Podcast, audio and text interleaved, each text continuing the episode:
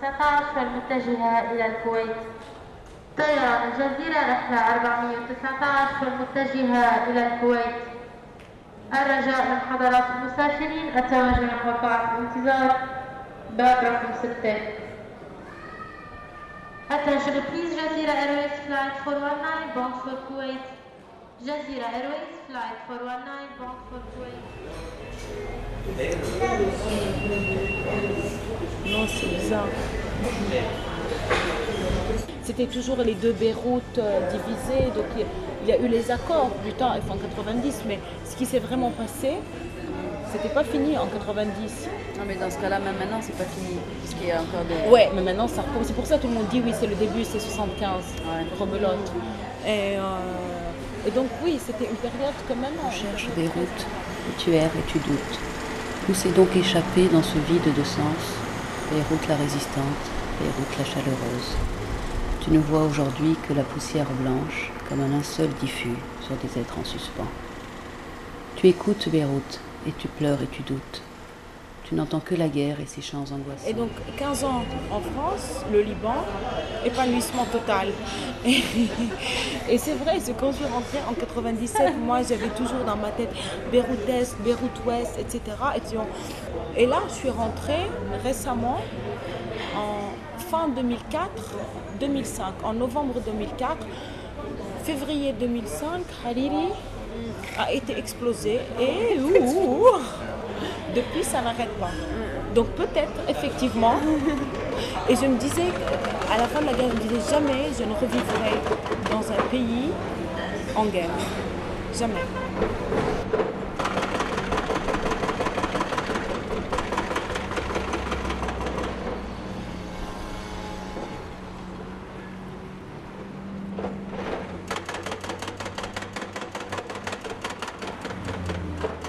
Reviennent alors toutes les guerres du monde, la commune écrasée, l'Algérie, le Vietnam, les guerres de Palestine, le Chili massacré, Soweto, le Chiapas ou l'Irak dérobé.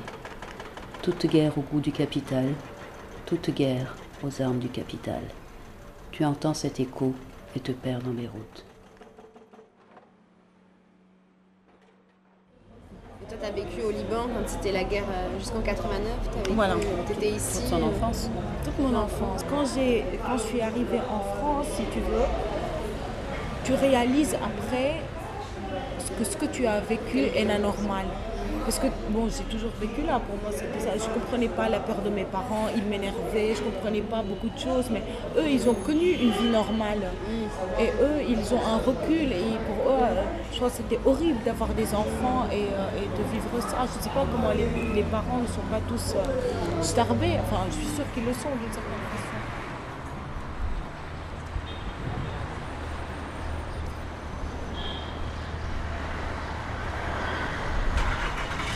Dans le déchirement et les résolutions au relance vénusien, la mer charrie l'eau bleue et les navires de guerre. Et dans ce flot perdu, entre points d'interrogation et dénigrement mondial, se joue la tragédie humaine d'une ville sacrifiée, comme un trait d'union brisé entre désir d'enracinement et élan l'ailleurs.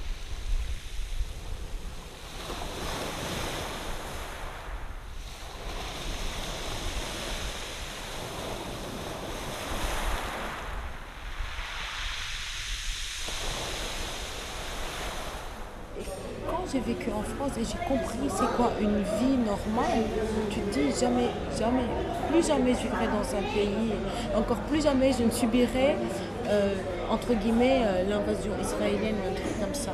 Et cet été, je disais, mais bon, je suis où avec mes jamais, jamais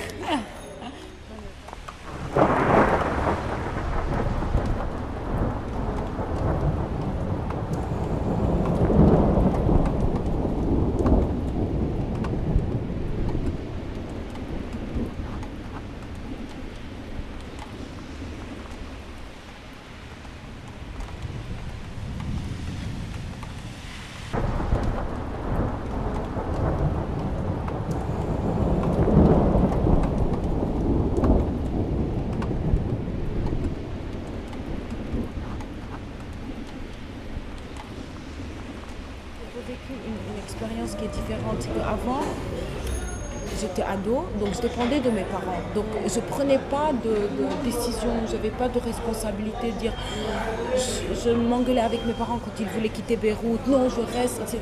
Mais je suivais, j'étais obligée. Et là, j'ai compris ce que beaucoup de personnes ont vécu pendant la guerre et que moi je n'avais pas ce problème-là, s'ils étaient obligés de partir et laisser leurs parents ici ou vice-versa. Et ça, c'est quelque chose d'horrible. Après, tu dis pourquoi moi et pas les autres? Est-ce que je suis. Enfin, tu vois? Euh, Est-ce que moi je, dois partir alors que j'ai pas d'enfant, j'ai pas de responsabilité Ou c'est ma soeur qui a deux gamins, euh, c'est elle qui doit quitter ce pays? Bah Là, tu, tu, as le choix. Et si tu as le choix, ou si tu pouvais partir, bon, bah, est-ce que tu vas le faire?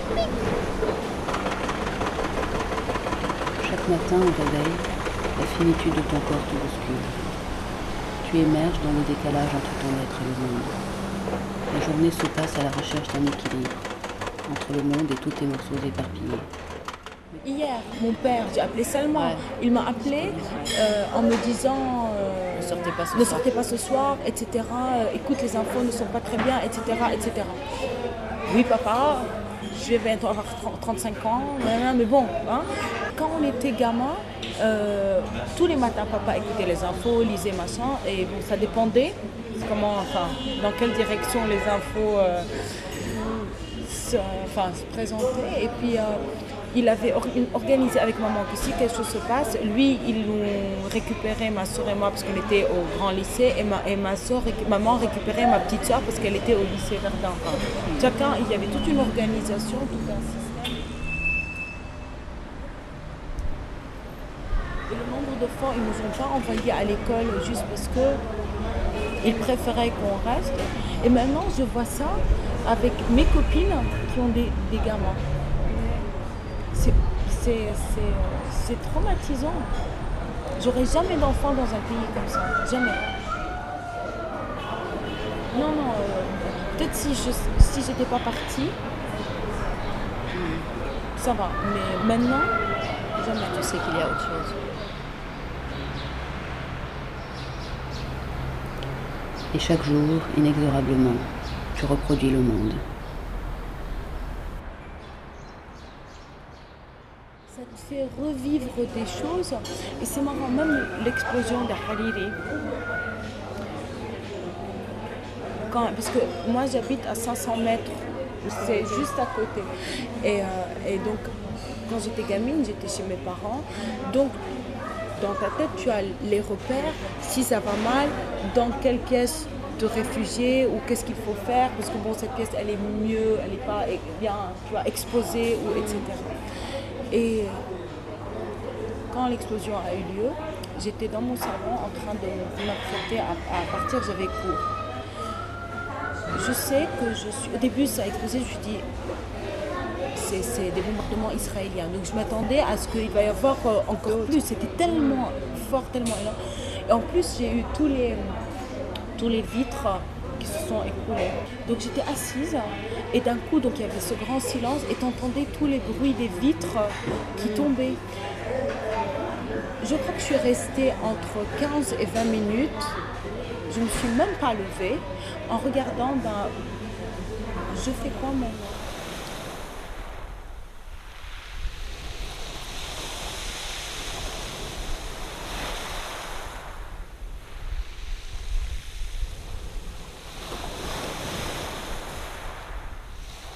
J'ai bougé, j'ai regardé, j'étais là. Après, il y a mon mari qui est arrivé et, lui, parce qu'il était à l'Eubi, ils ont vu la, la, fumée, etc. Donc il a couru, il savait plus, pareil. Et, et c'est à ce moment-là où je me suis levée, mais je tremblais de la tête. Je, enfin, vraiment, il me dit apparemment c'est l'explosion, je sais pas quoi. Et, mais c'était euh, traumatisant. Tu te retrouves dans un espace que tu ne connais pas très bien parce que c'est pas ton c'est pas dans ta mémoire l'endroit où tu as toujours vécu, où tu connais, donc il y a une situation bizarre, tu sais pas quoi faire. Et euh... Dans cette recherche désespérée d'une Beyrouth introuvable, tu retrouves toutes tes peurs inscrites dans ton histoire et dans celle de tes pères. Ah non, c'était euh... c'était catastrophique.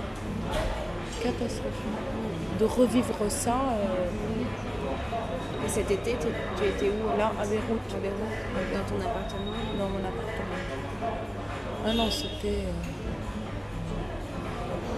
C'est marrant parce que mon mari, il comprenait pas très. Enfin, il est étranger, donc il est américain, donc il sait pas très bien euh, c'est quoi la guerre. Et il me disait, donc pour lui, un moment on partait, un moment on restait, etc. Et lui, il voulait rester. Et il commence à me dire Oui, mais tu sais, les bombardements, on sait c'est où. Il ne faut pas bombarder Beyrouth. Mais moi, ce qui m'énerve, c'est qu'il n'y ait pas d'électricité, qu'il n'y ait pas d'essence. Tu sais, Mike, la guerre, c'est pas seulement quand les gens se tirent dessous, c'est toute une vie qui est anormale et c'est tout un package qui, qui va avec. C'est pas seulement. euh, c'est pas seulement. euh, on nous bombarde, mais s'il n'y a pas d'électricité, il n'y a pas d'eau, il n'y a pas de- de- d'essence, tu peux pas circuler. De Mais tu sais, on peut toujours euh, partir si ça va mal. Portant mais ce que avec elle la comprends foi pas, et c'est l'enchantement que du monde. C'est Dans le jour qui se lève pourtant, peux partir, les désirs mais d'infini creusent pas à si nouveau dans ton une âme. heure tu vas Et tu te surprends encore à répondre à cet S'il n'y a élan. plus d'essence, il n'y a plus d'essence. Même si tu sais les routes sont maintenant bloquées, sont bloquées. de quelle Donc c'est pour douleur ça cette gens peut être porteuse. Normalement, quand ça commence, Comme un projet de phrase parce qu'ils ne veulent- qui n'ont pas envie d'être bloqués dans un endroit et après, euh, voilà. Et euh, plus d'électricité.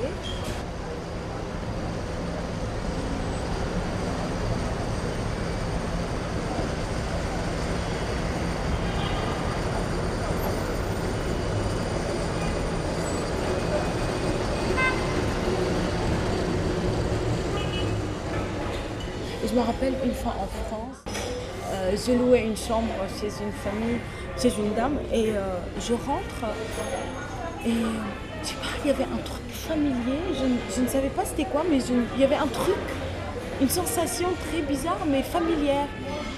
Et j'arrive et Colette qui me dit N'aie pas peur, n'aie pas peur, là il y a une coupure d'électricité, mais ça va revenir. Mais j'étais contente, mais j'étais contente. Je dis Ah oui J'avais oublié ça, tu vois, et euh, je oui, on va mettre des bougies, etc. Alors qu'au début, les premières années, euh, quand j'arrivais chez des amis, on- ils avaient leur lumière tamisée, des petites bougies, et je dis surtout pas, surtout pas, on met de la lumière, on enlève ses bougies. J'avais un copain qui me dit euh, Je t'invite dîner aux chandelles. Je dis Jamais, jamais, pas dîner aux chandelles. du tout. De dîner aux chandelles. Mais ça m'a, j'ai mis du temps à, tu vois, à réapprécier. euh, Mon père, il est resté des années à vouloir tout allumer. Oui, c'est vrai. Beyrouth, on est resté deux ans dans le noir total. Je me rappelle, les gens disaient que, tu sais, il y a des rumeurs. Et je me rappelle, ma mère me disait, oui, apparemment, euh, dans bientôt, on n'aura plus du tout euh, d'électricité. Maman, quand même, on est dans les années 80. Tu imagines une ville complètement dans le noir? Et deux ans. Tout le monde avait des générateurs. Tu mettais de 7h à 7h et voilà. Tu n'avais plus d'électricité euh, normale. Donc tu es conditionné euh, d'une certaine façon. Et cet été, heureusement, on a revécu ces moments intenses. C'est le moins qu'on puisse dire. Tu deviens cynique. Non, non, tu deviens cynique par rapport à ce que j'ai dit Selman. C'est que en France, j'ai réappris à croire droit de l'homme, manifester, faire ci, faire ça. Et tu crois dans ce genre de choses. Tu dis oui, je bouge, je fais, c'est bien, on a appris Deuxième Guerre mondiale, il faut jamais faire ça, etc. En fait, quand tu te rends compte qu'une guerre, c'est une guerre, et euh, finalement, euh, l'Irak, euh, ils étaient tous contre. La guerre a eu lieu. La guerre a eu lieu. Personne n'a rien pu faire. Ici, tout le monde était. L'Irak, euh. Ils étaient tous contre. La guerre a eu lieu. La guerre a eu lieu. Personne n'a rien pu faire. Ici, tout le monde était catastrophé. Je veux dire, quand tu écoutes les infos, c'est inadmissible, etc. Ça a quand même duré. La guerre a eu lieu. Si vraiment les gens voulaient, c'est ici, tout le monde était. Ça aurait pu être arrêté. Mais tout le monde, la barbarie inadmissible, etc. Ça a quand même duré. Machin, deux taureaux qui se battent. Les gens voulaient, c'est vraiment des pressions pour arrêter, ça aurait pu être euh, le lendemain. Mais tout le monde la barbarie je bien y croire, mais finalement, sans n'est-ce pas? Mais pas forcément, ça sert à quelque chose. Tu dis oui, bah, je veux bien y croire, mais finalement, euh, non, euh, pas forcément, ça sert à quelque chose. Au coucher du soleil, l'angoisse augmente. Le besoin d'apaisement se fait plus urgent. Mots et visages chers sont invoqués pour oublier l'angoisse, créer cette harmonie si glissante. Et ce n'est qu'à la nuit tombée que ton corps, heurté dans tous les sens, se remplit enfin de silence.